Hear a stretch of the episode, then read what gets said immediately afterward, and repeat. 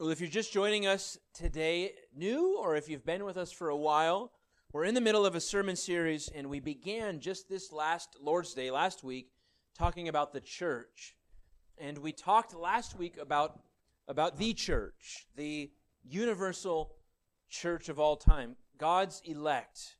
And this body, we said, is a, is a spiritual body. We don't know who exactly our Christians are, right? We take people on their profession of faith and the fruit of their life.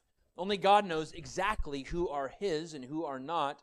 So that church, the church of all Christians, sometimes is called the invisible church because no one knows exactly who they are. But at the same time, it's a visible body because true believers act like Christians and outwardly profess faith and worship together in churches. Today, we're getting more specific and we're going to speak about um, a church, a local church. So, if you have a Bible, please turn to 1 Timothy 3. And we're going to begin here in this first letter that Paul wrote to his young protege, a young pastor of the church in Ephesus. And praise God that we have a, a sure word, right, that we can trust and look to and find assurance in that God has spoken to us. He has revealed himself in his word, what we are to believe, how we are to live. We have that here. So 1 Timothy chapter 3 in verse 14 is where we'll begin. Verse 14. 1 Timothy, towards the end of your Bible, um, in the letters of, of Paul, 1 Timothy chapter 3, verse 14, and this is the inspired word of the living God. He says, I hope to come to you soon, but I am writing these things to you so that if I delay, you may know how one ought to behave in the household of God, which is the church of the living God, a pillar and buttress of the truth. May God bless the reading of His word. Let's pray. Lord God, we do come to you now as we be, as we open up the scriptures and we begin uh, the preaching of your word, and we ask your blessing again on this time.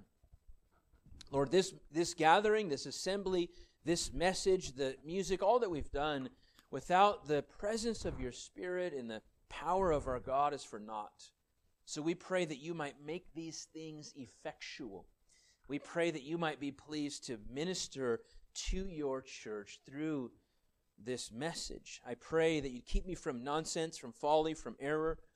Um, pray that I would decrease, that you would increase, and that you would work. Help us with our distractions, uh, that we're all um, succumb to the weakness of our flesh, our bodies being grumpy about sitting in a seat for a while. God, we pray that you'd help us in this time to have a holy sort of focus, spirit empowered focus. Pray that you would help this to be practical for us in Jesus' name. Amen. Well, as you read the New Testament, I'm sure you have picked up, as you've read, that the New Testament is a church book. As you read from Matthew to Revelation, the church is everywhere. Jesus comes and he founds the church. He calls men into the church. He says, that he is the one that builds his church. He lives and dies for the church. He pours his spirit out upon the church. We see in the book of Acts and into the epistles that sinners are saved and baptized and brought into local churches. It's just sort of an assumption that's everywhere in the New Testament.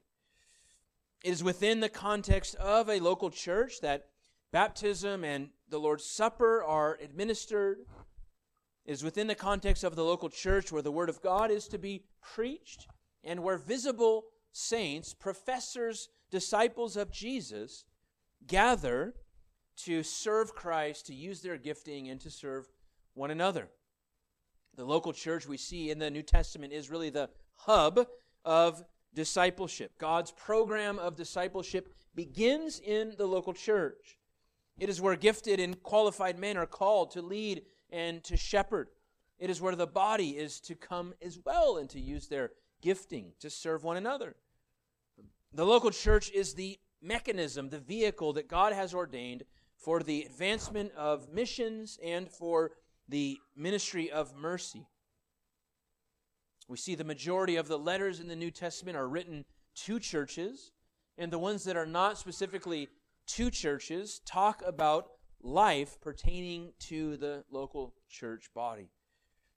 The New Testament really knows nothing of a Christian living and walking outside of the context of a local Christian church. But what is it that makes a church? Or maybe I could ask it in the negative can there be such thing as a false church? And if you would say yes to that, then how in the world do we know the difference? What are the distinctions? What are the things that would make something a church and make something not a church? Is any group of Christians that gather together, should we call that a church? You know, a, a group of college students that meet in a dorm every Wednesday and open up the Bible together. Should we consider that as a church? A group of believers that gather weekly for fellowship and have a meal together and, and praise God and speak of spiritual things. Ought we to consider that on its own a church of the Lord Jesus Christ? The question that we're going to ask today is what are the marks of a true church? What are the marks of a true church? Uh, what irreducible traits must be there for a church a true church to exist. And this has been asked and answered in many different ways throughout the history of the church. Since the Reformation, since about the 1500s, there are three marks that have sort of stuck with us how we defined what a local church is. What are the three things that must be there for a church to be a church? There's more that could be said, and I think more that is healthily there but we're sort of looking at a minimum. Before we do that, I want to do one thing. Look back with me in 1 Timothy 3. I want to point something out that needs to be understood as we talk about this. Paul says there, I've, I hope to come to you, 1 Timothy 3 14. I hope to come to you soon, but I am writing these things so that if I delay, you may know how one ought to behave in the household of God. So, this is an instruction letter to a young pastor exhorting him how people ought to behave in God's house and how God's house ought to be structured and ordered. He just spent the, the rest of chapter 3 previously giving the qualifications for pastors, overseers, elders. These are all the same thing. And deacons, the two offices in the church. He's instructing this young pastor what these men ought to have as far as qualifications. And then he says something else. He goes on the household of God, which is the church of the living God. That word there, church, in the Greek is the word ecclesia. It means the assembly or to assemble. There's a, a, a, word that has the same basic meaning in the Old Testament is the word kahal. So kahal and ecclesia basically means a gathering. There's a few times in the New Testament where this word speaks of a secular gathering. There's a few times where this word speaks of a violent mob gathering. One time, at least, um, in Stephen's sermon in Acts chapter 7, he uses the word ecclesia, speaking of the Israelites wandering in the wilderness. He calls them a church or an assembly. Every time this word is used, it, it speaks of a group of people gathering for a specific purpose. And 95 plus percent of the time, those people are gathered for worship. So, what I'm getting at here is that when we think of a local church, we're thinking of a visible body of believers gathering together. So that means that us assembling, because the word ecclesia is used, our assembling together is not just a function of the church, but it's actually part of our identity. It's who we are. The church gathers. And thus, if the church is not gathering, we're not really being the church in the proper way that the Bible explains. This is a question that we've had to wrestle with with the whole COVID situation, right? And different churches have come down in different positions. Some would say it doesn't really matter. We have we have Facebook, we have t- televisions, and as long as we're in our homes and we're watching the pastor preach a sermon, that's enough. We're worshiping. Um, and others have come down on the other side and say, no, embodied worship is what the New Testament is speaking of. And if we're not gathering together, then we're not being a church as the Bible defines the term. So that that understanding needs to undergird all of these marks that a church is a body of disciples that come together for the purpose of worship. They meet in a specific place at a specific time. The building doesn't matter, the name doesn't matter. They can meet in a hut, in a home, in a cathedral, in a place like this. None of that stuff matters, but they're identifiable. It is the church in Galatia, the church in Corinth, the church at Rome. It is a distinct body of believers as opposed to just generically the church. I wanted to set that sort of foundation before we begin. So, what are the marks of a church? What are the irreducible traits that must be there for a body of believers to be considered a church? As I said, we have three. These are not new to me, they're historic, they've sort of stuck around and are time tested. The first and most important mark is the right preaching of the Word of God. The right preaching of the Word of God. If there be a true church, God's Word will surely be preached there. If you look back in 1 Timothy uh, verse 15, he said that how you ought to behave in the household of God, which is the church of the living God, a pillar and buttress of the truth. A pillar and buttress of the truth. I picture the huge pillars or columns holding up uh, large buildings, the White House or something to that effect. And the church is the pillars that support the truth, that support the scriptures, this body of faith that God has given us. The church then is the God ordained institution that preserves the truth and propagates the truth. If you turn your Bible, and we're going to jump around as we have been in this series, if you turn to Acts chapter 2, Acts chapter 2.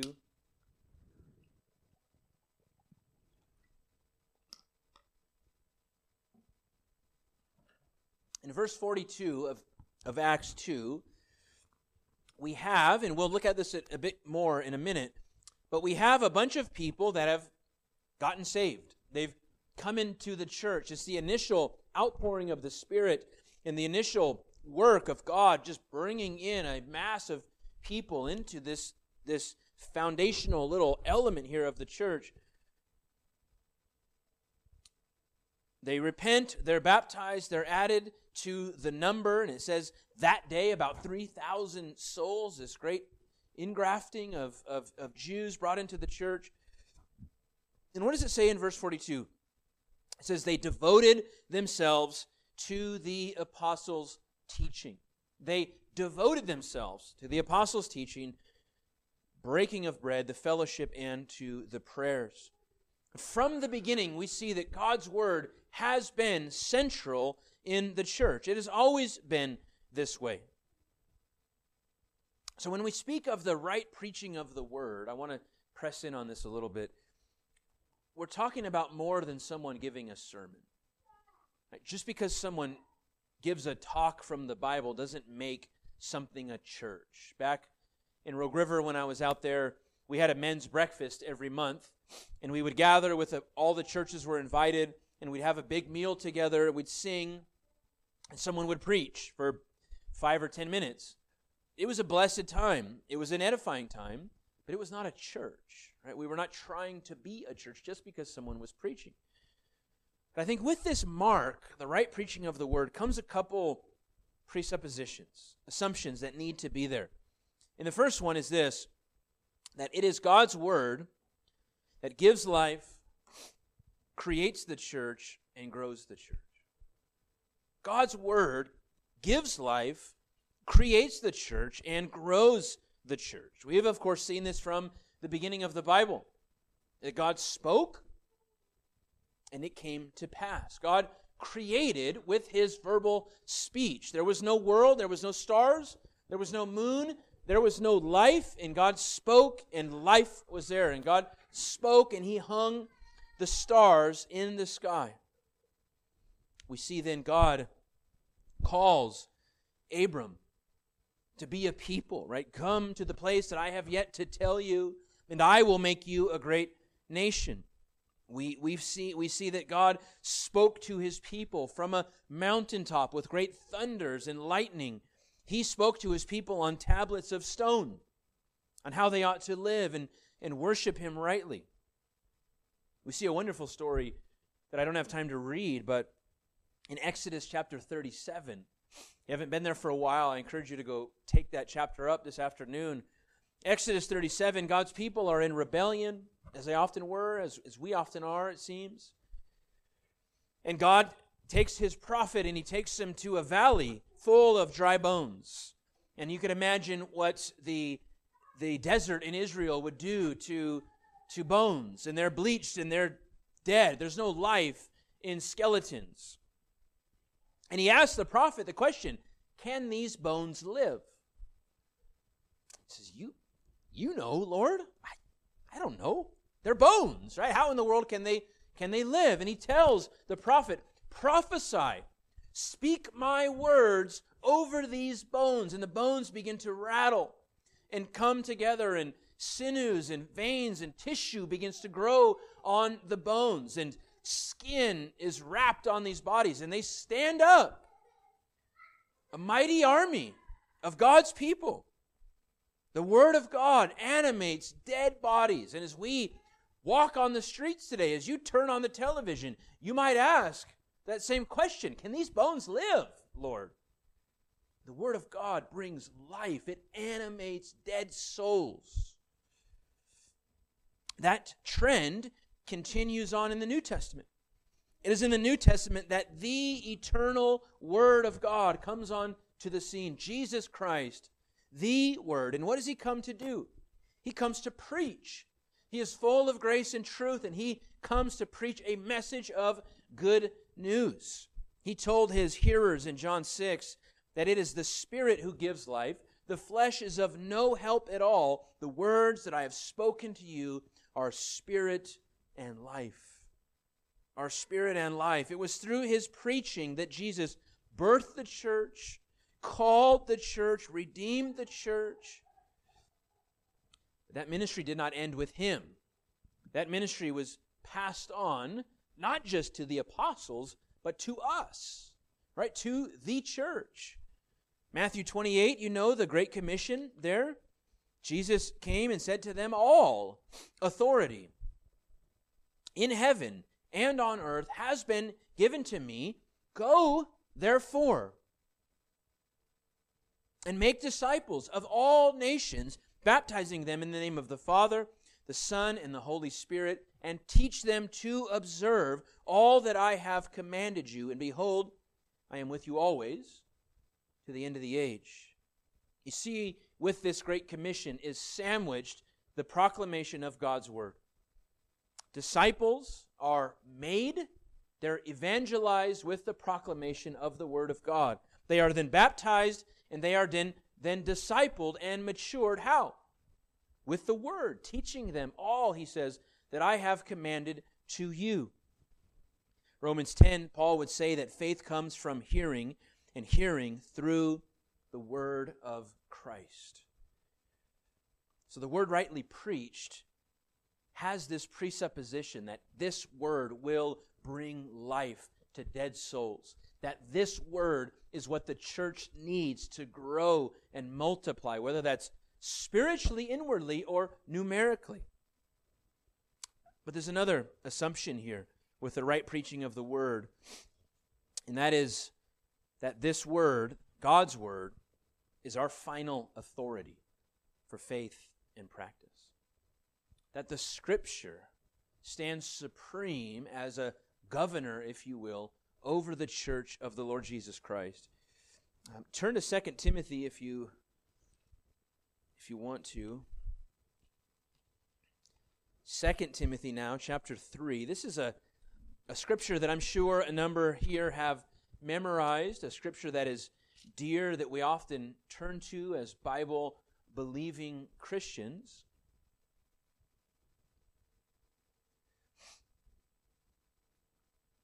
Second Timothy 3:16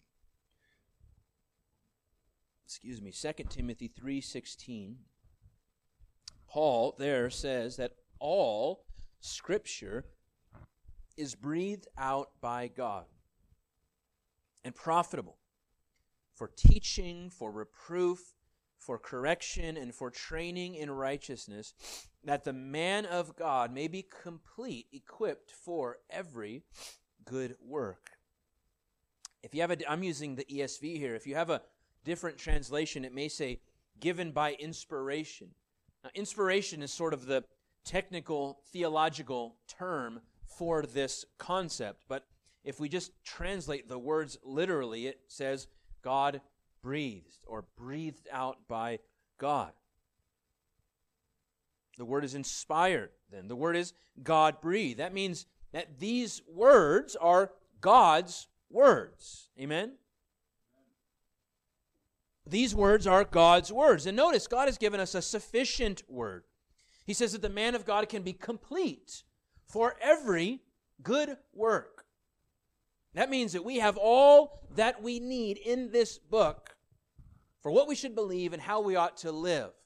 Now, the scripture will not teach you how to change a carburetor, a 1969 Volkswagen, but the scripture will teach you how to be a godly mechanic and to and to function in your vocation to the glory of God and to please him in that role.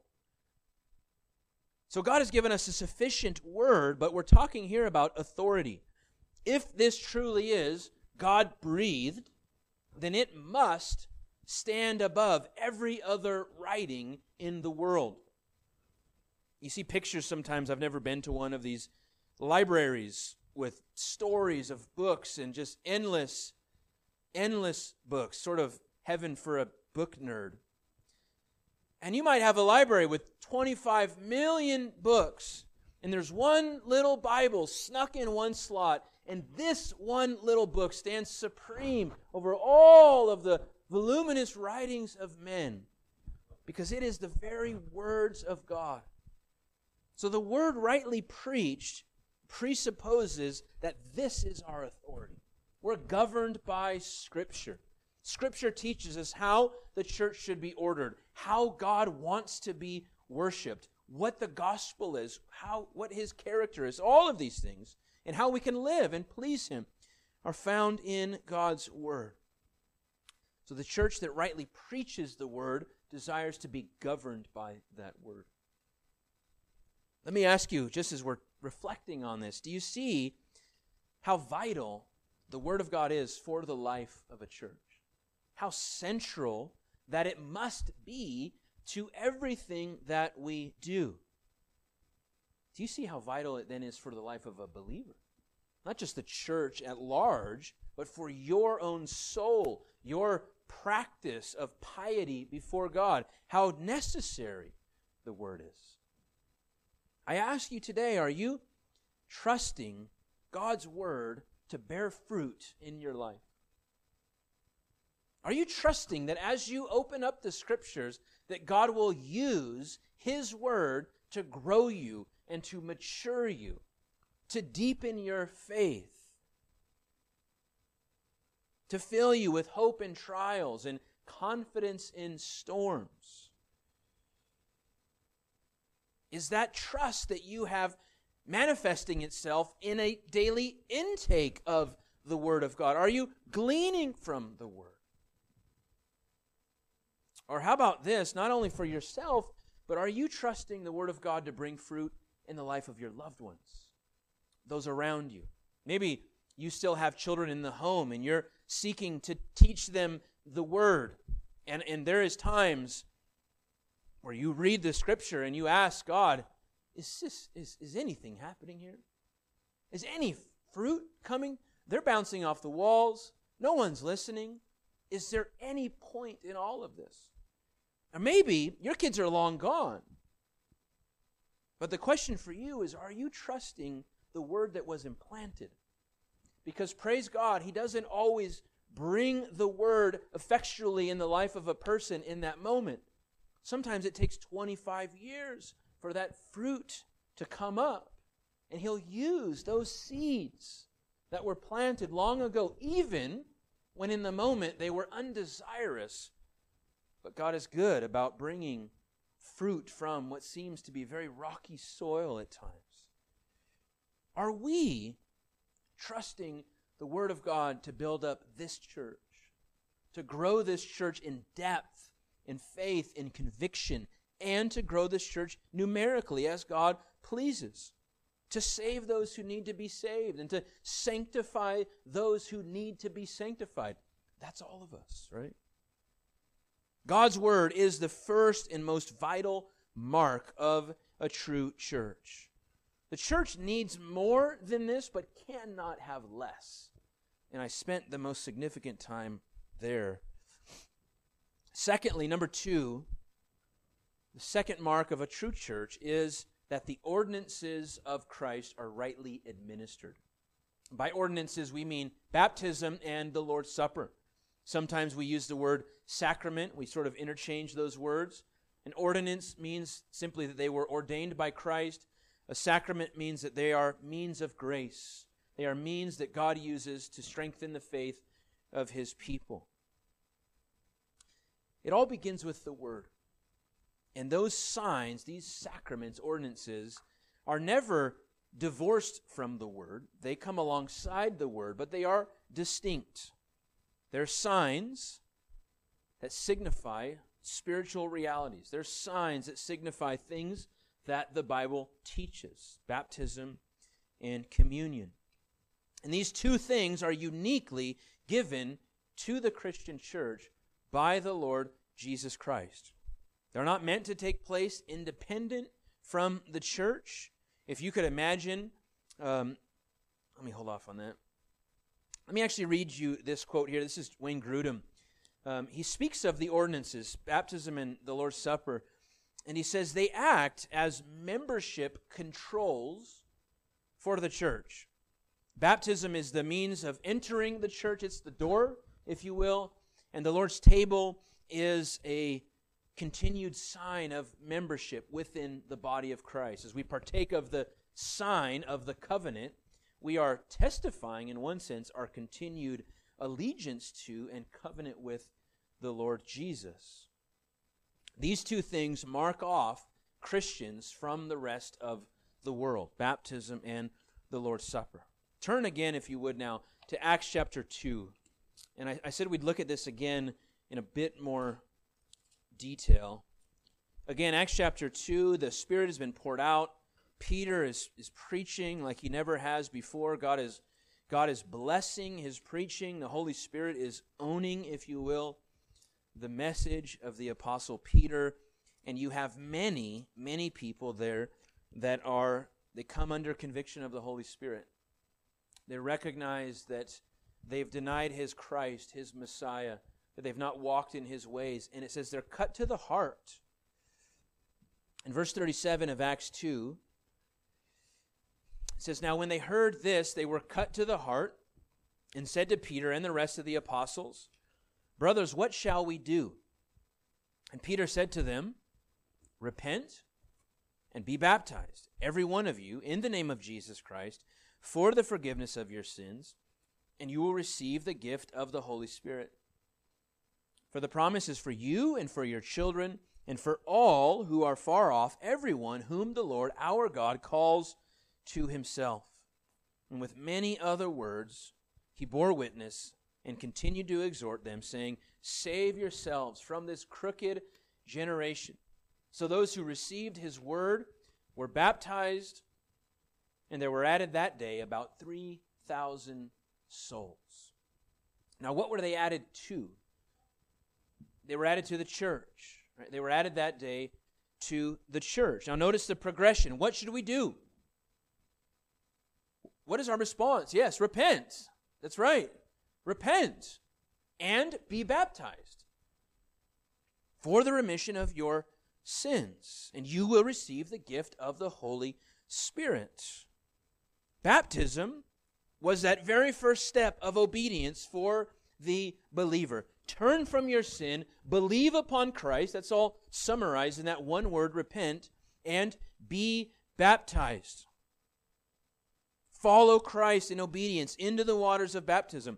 Baptism is basically going public for Jesus, identifying with him publicly, and he then places that sign of water baptism on you. So the charge there was repent and be baptized. And there may very well be someone here today that has that same question in their heart What am I to do? I know that I'm a sinner. I know that God is a Savior, but I don't know that I am truly in Christ. I may be in church today. I may have done a lot of church things, but maybe the Holy Spirit has convicted you in these days that you've yet to come to saving faith in Jesus Christ. And the charge given by Peter is the same charge for all in every era repent. That we would turn from our sin, turn really from trusting in self or any other thing, and to trust in the one true God. Now, for someone here, that may be first time, the initial act of faith for you today. And if you would do that today, you can and would be saved. But for all of us, that call is daily, right? To die to ourself, to die to trusting in anything other than Christ, to repent of it all, and to believe afresh in Jesus. So we see the first thing that they do when they believe, they're baptized and they're added to the church. Baptism is that entrance into the church. Secondly, then, the Lord's Supper. And if you would turn to 1 Corinthians 11, 1 Corinthians 11.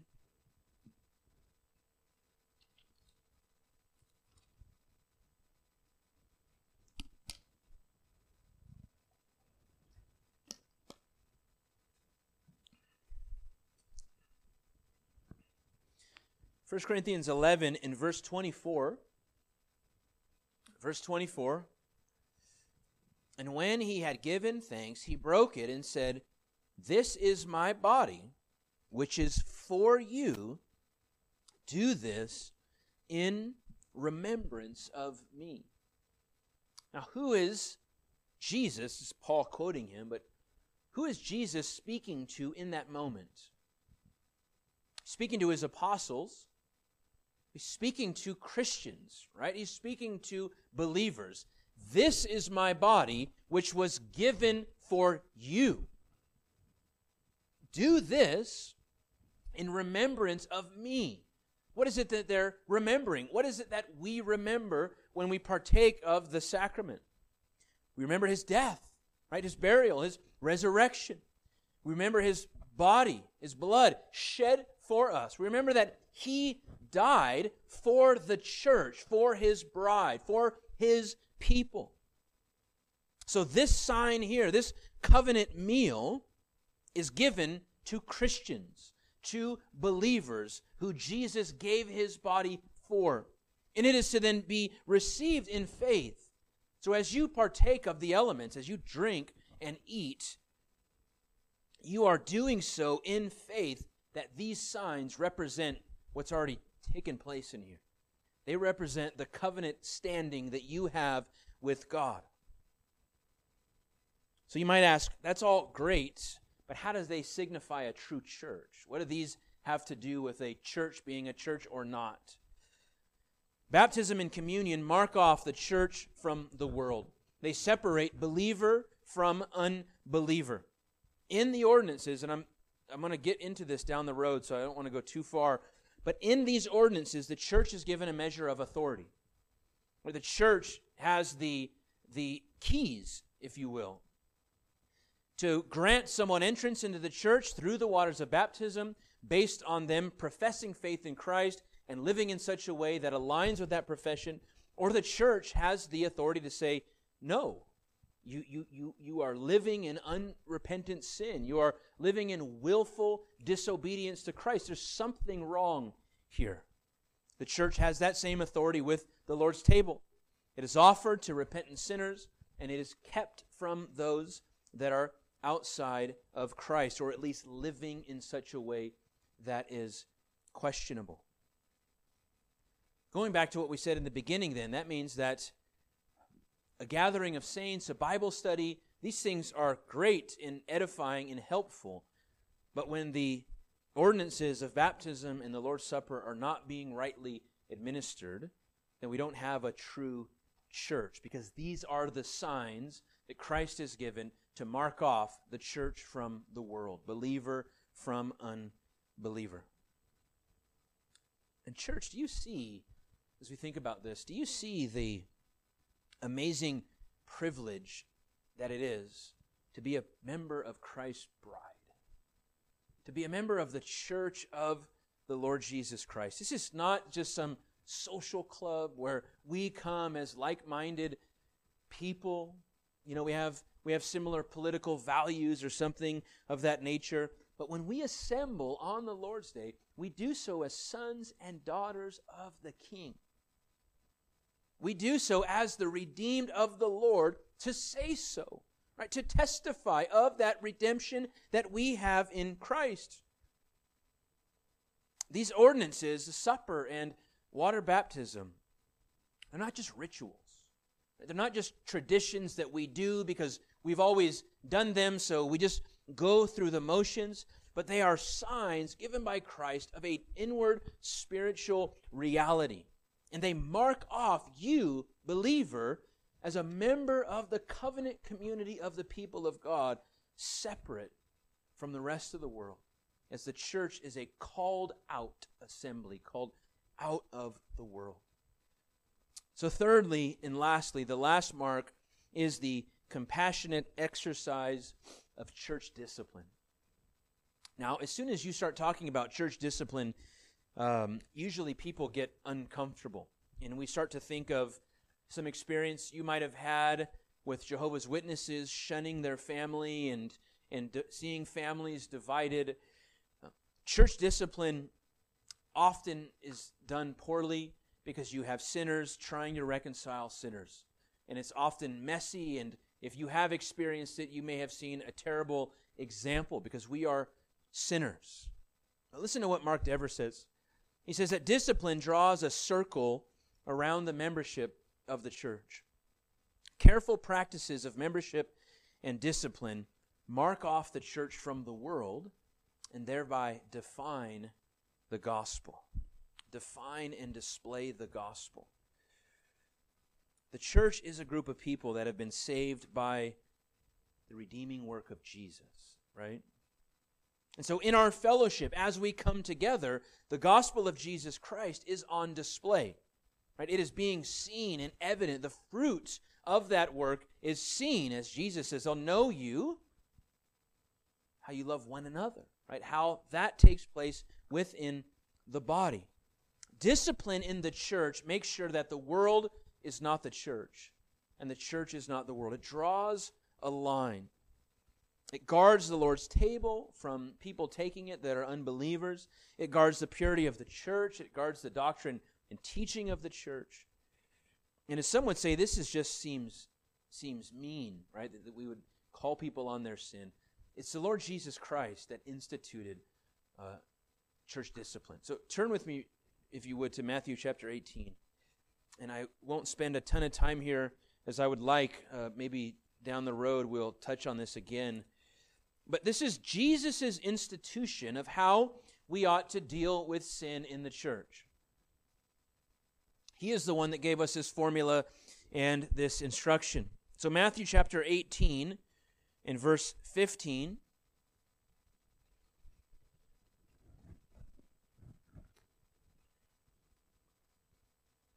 If your brother sins against you, go and tell him his fault between you and him alone. So if someone sins in the church, sins against you, you see someone living in some sinful lifestyle that's harmful to them, to their family, Jesus says, go to them. Speak to them, exhort them, encourage them. And if he listens to you, you've gained your brother. Praise God. It's it's over. Right? It's been it's been dealt with. they, they acknowledge it, they repent, and you move on. He says, if they don't listen, take one or two brothers with you.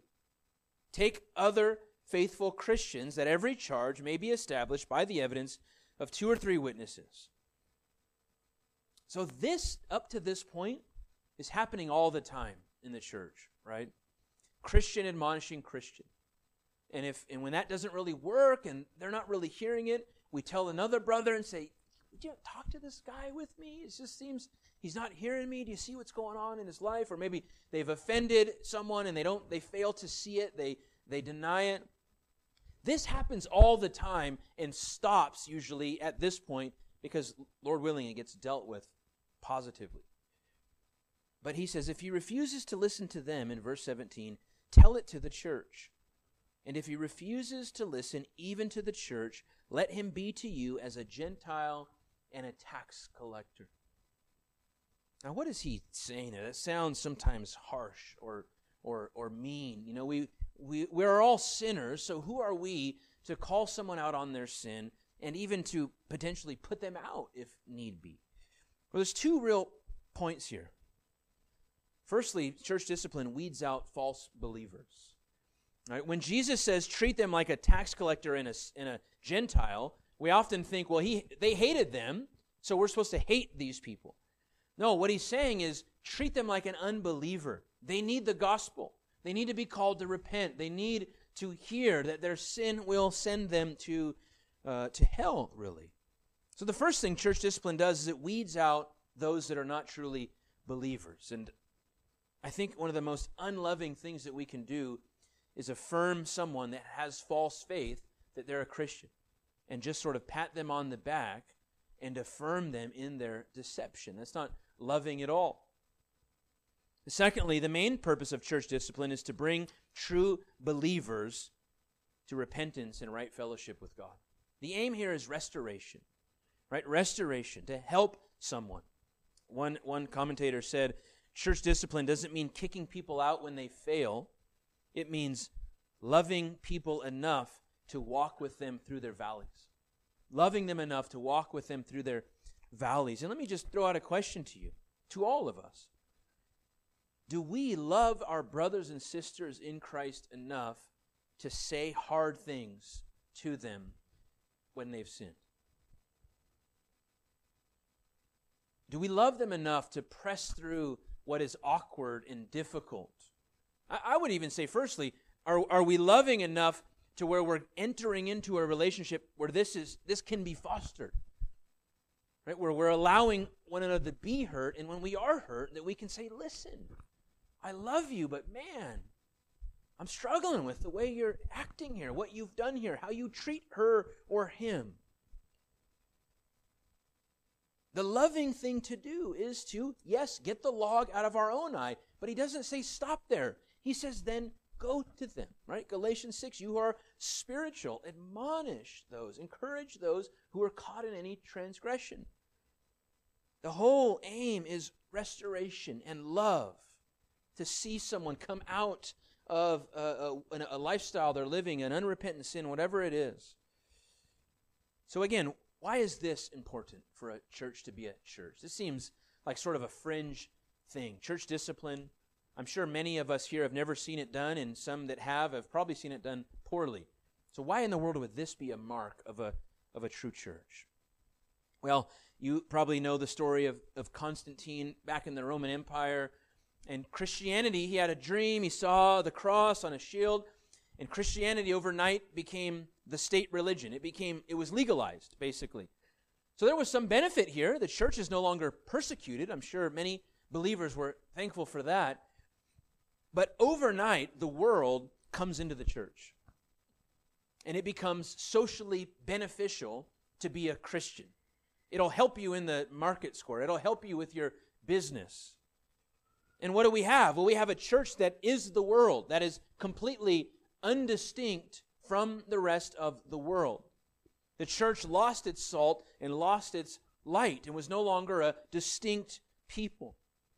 Church discipline, then, helps the church to keep its salt and its light, helps the church to keep its gospel witness to the world and for the glory of God.